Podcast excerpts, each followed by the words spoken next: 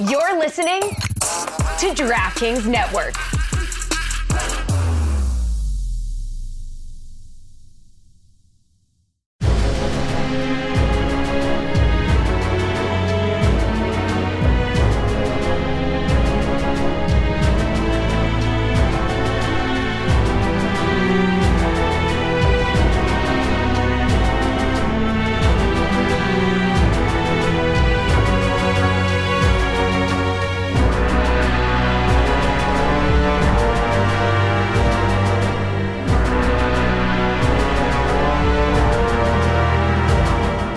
Welcome back to another episode of Darth Amin's Rule of Two. I am the Sith Lord Darth Amin, and that is my apprentice, Darth Cornpuzzle, aka Anthony Mays. We're back.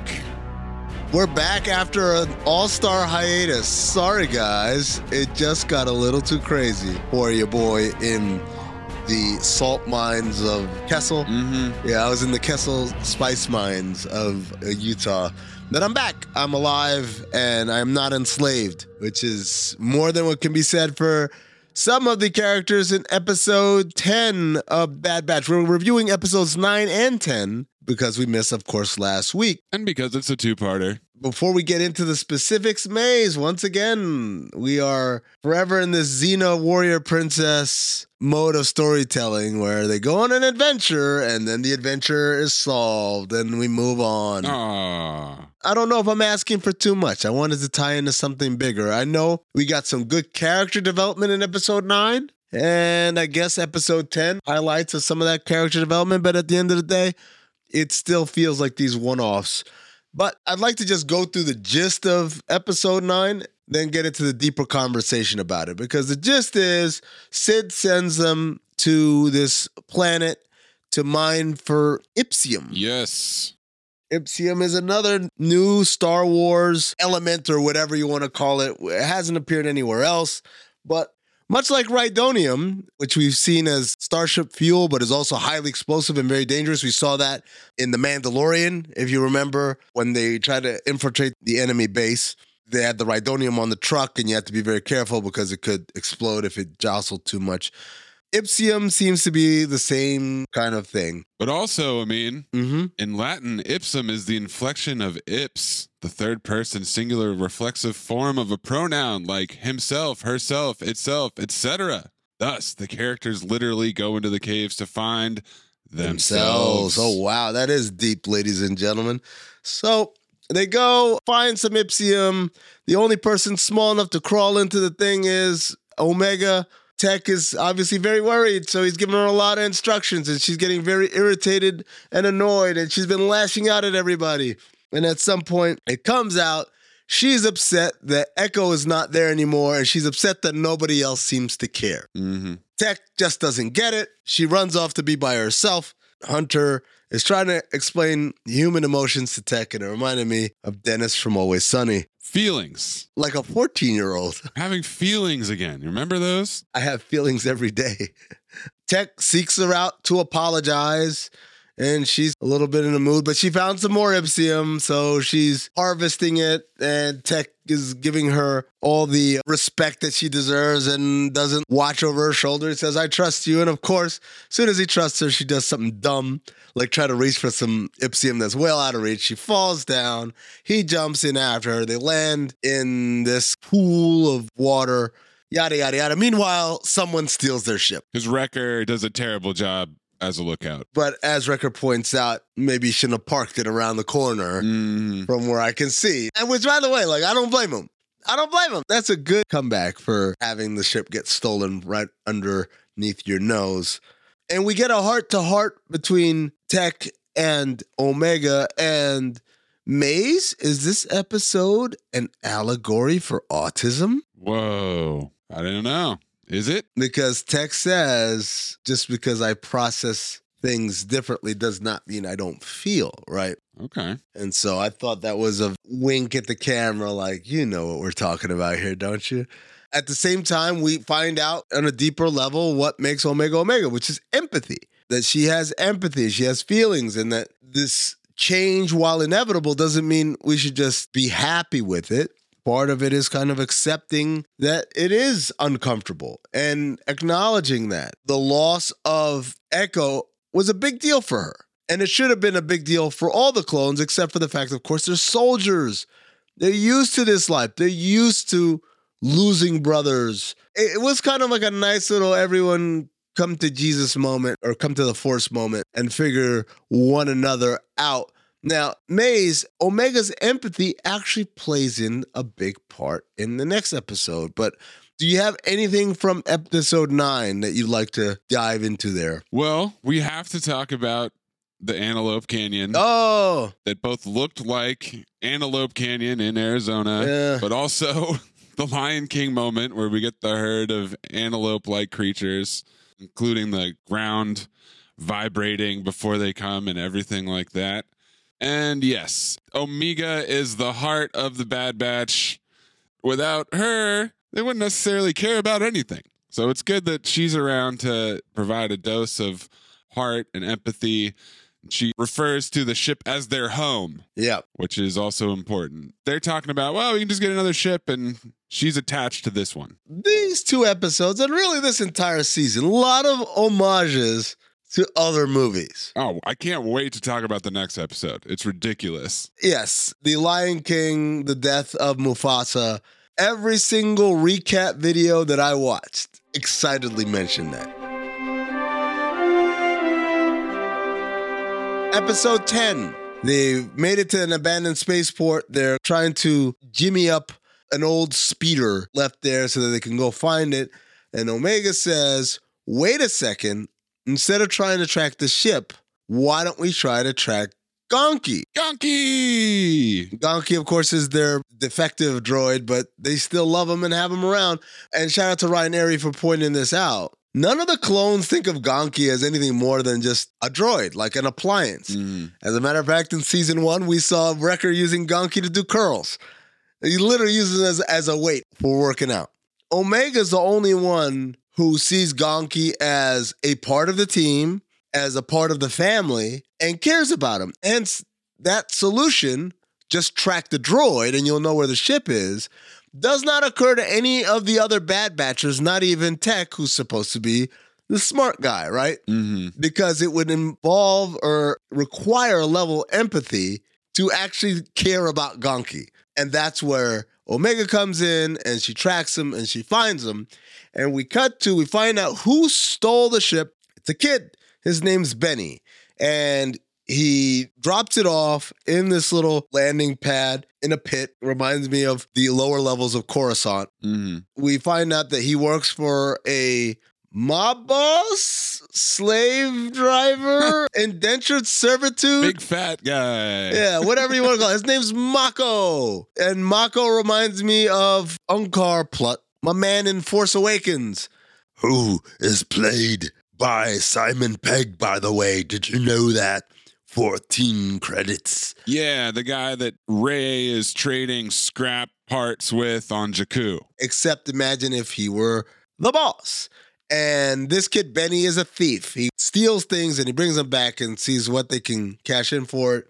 And apparently, Mako has this whole system where the top earner gets a reward. So there's a lot of things going on here, Mace. This whole thing about Benny being like a little thief among a bunch of other thieves working for a grown up, Yes. that reminded me of Oliver Twist. The Oliver Twist vibes are extremely strong. Mako runs his mine with a bunch of orphans. Yep. The reward is a bowl of food. Yes. it's too much, man. the top earner gets a bowl of food. Everyone else has to fight over that bowl over there, which harkens back, I don't know, either on purpose or maybe by accident. Reminded me of the prison in Andor, Mays. How the top earner gets to taste their food, Yeah. which is a wild, wild premise, while the bottom earner has to get supercharged. And a little later, when we see the mining activity, when we see the devotion with which the kids worship Mako, Indiana Jones and the Temple of Doom hmm where my man who worshiped Kalima had all these little kids mining for him, mining gems and jewels. The kids were all under a trance, or I don't know, remember what it was, but this was their life. The playoffs have started in basketball and hockey, and there's really only one way that I can enjoy it. For me, drinking Miller Lite while the action is going on makes the game that much more exciting and that much more delicious. A lot has changed over the years, but one thing that hasn't, the great taste of Miller Lite. Another thing that hasn't changed is that it's less filling. So, what is the best thing about the original light beer? Miller Lite sparked this debate in 1975, and we still haven't settled it. So, what do you look for in a light beer? Great taste or less filling? For me, it's great taste and less filling. Miller Lite keeps it simple undebatable quality, great taste, and only 96 calories.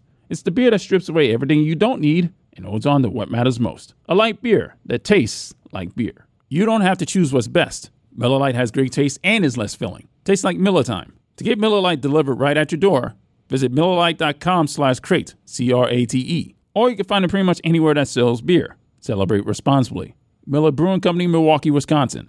96 calories per 12 ounces. Fewer calories and carbs than premium regular beer. Omega tracks Gonky, catches Benny, and Benny's like, Why do you care about a defective droid or whatever? And she says, Not to us, it isn't. And Mays, it's a callback. And this is a really cool Dave Filoni Easter egg. Dave Filoni's favorite character in all of Star Wars. Do you know what the answer to this is, Mace? I do not. Favorite character is Plo Koon. He's often joked that if he ever was going to bring back one Jedi from Order 66, who we thought was dead but isn't, it would be Plo Koon because that's his favorite.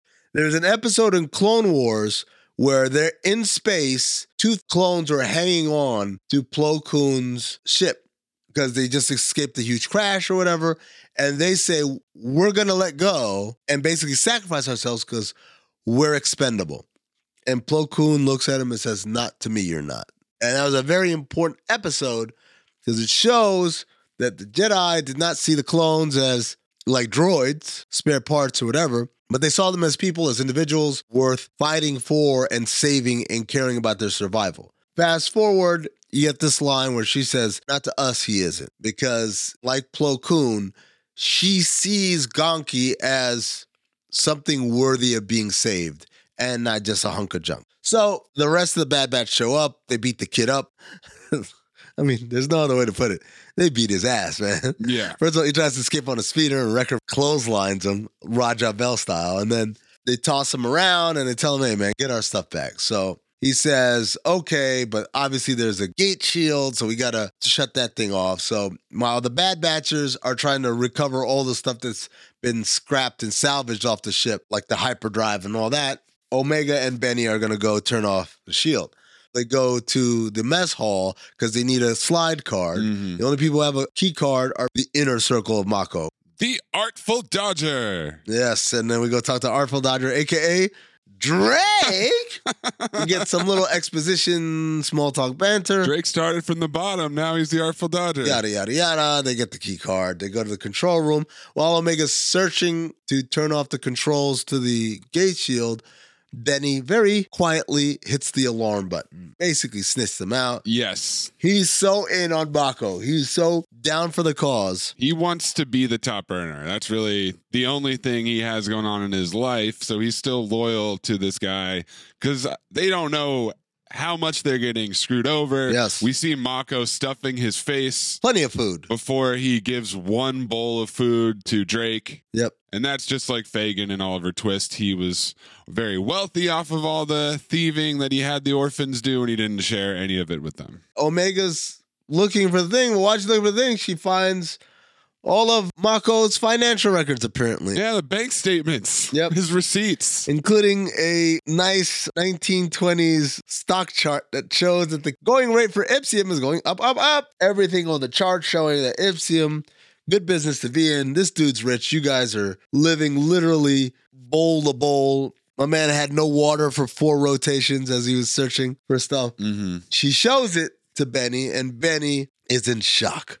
How could this great big fat man who's clearly very well fed have been lying to us all this time? Unbelievable. Unfortunately, of course, he already sounded the alarm, so they come and they grab her ass, hem her ass up. The Bad Batchers, meanwhile, are found out by a couple of other little orphans who then sound the alarm. And now here we are, this big standoff where Mako over a rope bridge, over some lava. And I said, okay, this is literally just Temple of Doom at this point. Mm-hmm. Mako has his little orphans about to attack three grown men with guns, which again I thought was kind of interesting. You're lucky the Bad Batch are good people, Mako, because they could have just raised everybody down. Yeah, he does say the thing. If you shoot, you could blow up the Ipsium. They say they don't miss. He's also got the droids as his henchmen as well. But yes, they would have committed child genocide, orphan genocide here. No problem. Nobody would miss them, Mays. Wow. That's really harsh. I mean, I mean, they're orphans. Omega would, because she's got Hort. She cares. They're threatening to throw her off the thing. Here comes Benny. He's got the proof. He says, You've been screwing us over, Mako. Mako calls him a liar. But then Drake takes a look at the evidence and says, Shit is true. You've been stealing from us. And Mako says, That was just my cut. Again, pretty good comeback. Yeah, his cut was 98%. Yeah. 98%, yo. 98%. yo. and also, none of you guys would be anywhere without me. Who put this thing together? Me. Then the orphans turn on him. He tries to swing at all of them with his cane and his Yep. weird hook hand. He loses his balance. He falls. He's holding on to the rope bridge. And Benny, Benny, Benny, god damn it, man. Yeah, just let it go. Let it go. He's like, give me your hand. And Mako, Jesus, Mako, he trying to save you. And his mother like, you know what? You coming with me? I'm like, what are you doing, man? Even as they try to show him mercy, he's still got to be a son of a bitch. Anyways, Mako loses his grip, falls much like the Kalima guy from the rope bridge, Or Mufasa. or Mufasa. Yep, Mako does. And so Omega tells Benny some inspirational shit about, I don't know, like, hey man, you could be whatever you want. You don't have to stay here. Benny's like, ah, well, if you need a thief, let me know. And I said, oh, he's going to be a callback at some point in the season. They're going to need a thief. And here comes Benny from his little planet to save the day. Please, sir, I want some more. Aw. That was that for those two episodes. Overall, like I said, very Xena Warrior Princess. They got into a jam. This one was a two parter. Oh no, we lost our ship and we have to get it back, Yeah, we got to get it back. which has extended the plot. I'm craving stuff that fits in to the larger picture. Well, luckily, I mean, Mm-hmm. next week, The Mandalorian is back. So even if the Bad Batch gives us another Xena Warrior Princess episode, maybe The Mandalorian will give us a Xena Warrior Princess episode as well. Yes. And we can put them together and turn it into content. Yes. Two Xena Warrior Princesses for the price of one. But before we get out of here, I do want to call attention to this week's episode of Poker Face, which is the Peacock show starring Natasha Lyonne. If you haven't been watching Poker Face, you can absolutely just jump in and watch this episode. You don't need to watch the first seven to get what's going on. Oh, nice. It's more or less a mystery of the week, but this week's episode was really good. It was called The Orpheus Syndrome. And people out there on the interwebs, especially Joanna Robinson over at The Ringer, has pointed out some very strong similarities to Kathleen Kennedy, Phil Tippett, and the Star Wars universe because Poker Face is created by Rian Johnson, who, of course, worked on The Last Jedi. And this particular episode focuses on the head of a company called Light in Motion. Ah, LAM, which sounds a lot like Industrial Light and Magic, ILM, and a former stop motion animator played by Nick Nolte, who is modeled after Phil Tippett. So much so that Phil Tippett actually worked on this episode and helped them create the stop motion animation for it. Phil Tippett, of course, did the stop motion animation for Empire Strikes Back and all this other Star Wars shit. And there's a lot of veiled shots at Kathleen Kennedy through this character played by Cherry Jones. You wonder, because Rian Johnson allegedly did not write or direct or have much to do with this episode. Obviously, he's the creator of the whole show, but there's definitely a little bit of antagonism expressed towards the Cherry Jones character. Nick Nolte's character is named Arthur, aka Art. So it's Cherry Jones versus Art. It was a great episode. And then if you add in the Star Wars potential shit talking behind the scenes, it makes it even better. So I would recommend that. The funny thing is also when you take a look at Cherry Jones, I'm not gonna say she looks exactly like Kathleen Kennedy. Very similar haircut. Very similar hair, similar facial features too. So there's that. The other things that I wanted to bring up. One was Liam Neeson recently. Liam Neeson's been on a press tour. My lord. Dude, he is working. My guy is working. Every week there's another quote from Liam Neeson about some wild shit. Well, Liam Neeson was on Watch What Happens Live with, I believe, Paul Rudd. In it, he was asked about whether he would ever portray Qui Gon Jinn again in Star Wars. And Mays, can you guess what his answer was? No. No, no, no, no, no, no, no, no, No, no. Gone too far. So Liam Neeson basically said, no, there's so many spin-offs in Star Wars. It's diluting to me and it's taking away the mystery and the magic in a weird way. This is a strange turn from him because he literally just showed up in Obi-Wan. Though he reprised the role of Qui Gon for the finale last year's Obi Wan, that was enough for him. It was nice to do the little bit with Ewan after 25 years, you know. I did a TV version, appeared in the last episode, had two lines, and that was cool. I loved it, but that's it. He goes on to say, among other things, if it was a film, yeah, I'm a bit of a snob when it comes to TV, I, I must admit. I just like the big screen, you know? Qui Gon. I can't believe it's 24 years since we made The Phantom Menace. I just cannot believe where the time has gone. So he's basically shitting on what's happened to Star Wars by virtue of flooding the market. And it goes deeper than that, Mays, because I did some deeper digging and found that Qui Gon was never supposed to appear in a physical form Okay. because Qui Gon had never completed his training. While he was able to talk, he learned the ability to speak after singularity with the Force. He never figured out the final step, which is how to perform as a Force ghost. That's something that you had to learn. There's a deleted scene in Revenge of the Sith where he tells Yoda about this skill, the ability to talk from the beyond. And Yoda then takes it upon himself to learn the further steps of becoming a Force ghost. That's why there's a line at the end of Revenge of the Sith that seems like very haphazardly included, where he tells Obi Wan, I have many trainings for you. Qui Gon has spoken to us from the beyond, or whatever. It seemed like so out of place. You're like, what? But it's because there's a deleted scene where Qui Gon has done this and talked to Yoda while he was meditating. Add that to another reason why Obi Wan sucked dick because they took something that was an actual specific plot line. Qui Gon does not know how to do this and said, Wouldn't it be cool if Qui Gon showed up at the end? They could have had him just talk to him, but no, they wanted to say, and we had Liam Neeson there. Strike a million for Kathleen Kennedy. But Mays, there's more. A lot of people don't know this. I'm on TikTok. I don't create a lot on TikTok, but I do like to search and find little Star Wars stuff, either people explaining things from canon or from legends, or sometimes it's these little interview clips. And one such interview clip was one of Dave Filoni explaining a deleted episode of the Clone Wars that never amounted to anything. It never got made. It got up to the storyboard stage, but not actually fully animated, right? And so they talk about the episode about Mortis, which is where they go to find like these ancient beings that are wise with the force, and it's the father, the son, and the daughter. The father represents balance, the daughter represents the light side of the force, and the son represents the dark side of the force.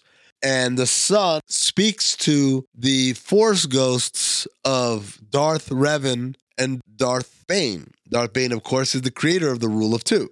They have this whole conversation about how Anakin is the chosen one and he's the one that's going to help a Sith Lord rule everything. It's got a lot of foreshadowing and all that. And they really loved it. They were really excited about it. Dave Filoni talks about he went home and he thought about it and he said, "Wow, this is a really cool storyline. It's kind of not true to the canon of the Force." And he says, either the next day or a couple days later, he gets a call from George Lucas, and George says the same thing, like, "Yeah, this is really cool, but I don't think we should do it." Mm-hmm. because it is contradictory to the way I've described and what I've thought of the Force all along. Namely, the idea that the ability to commune with the Force and indeed be able to exist from the beyond is a light side property. It's not something that dark side users can do. The relationship that dark side users have with the Force is one of anger and passion, whereas light side users is all about tranquility and being one with the force. So it doesn't make sense that Darth Bane or Darth Revan would be able to communicate as Force Ghosts to the son. And that's why it was scrapped. Despite it being a cool idea that everybody in the room, including George Lucas, liked, they held themselves accountable, Mays, hmm and said, no, even though it's cool, it doesn't fit. It doesn't make sense. And thus, we can't air it. Hmm. Would be nice if someone felt that way over there right now. Wouldn't it be nice? And that's going to do it for us for this week's episode of Rule of Two. As Mays pointed out, next week, Mandalorian Season 3, Episode 1 premieres. Probably going to be a two parter. No, it's actually the runtime is out and it's very short. It's 35 minutes. Well, there it is. Wednesday, March 1st. So by Friday, you'll get your great recap of not only Bad Batch, but also Mandalorian. We're doing it all all at once because why the hell not? Until next time, well, this is a massive waste of time, or whatever his record said. Which, by the way, was also pretty meta line. I was like, Oh, sure is record. I see you, record.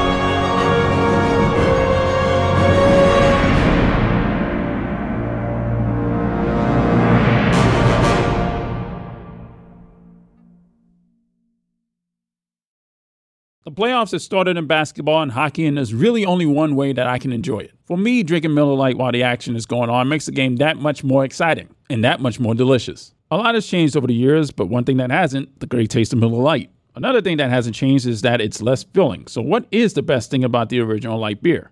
Miller Lite sparked this debate in 1975, and we still haven't settled it. So, what do you look for in a light beer? Great taste or less filling? For me, it's great taste and less filling.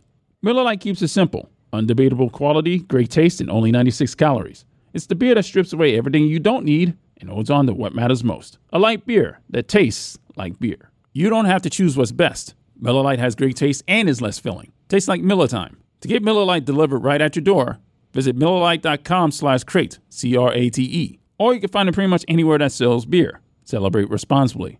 Miller Brewing Company, Milwaukee, Wisconsin. 96 calories per 12 ounces. Fewer calories and carbs than premium regular beer.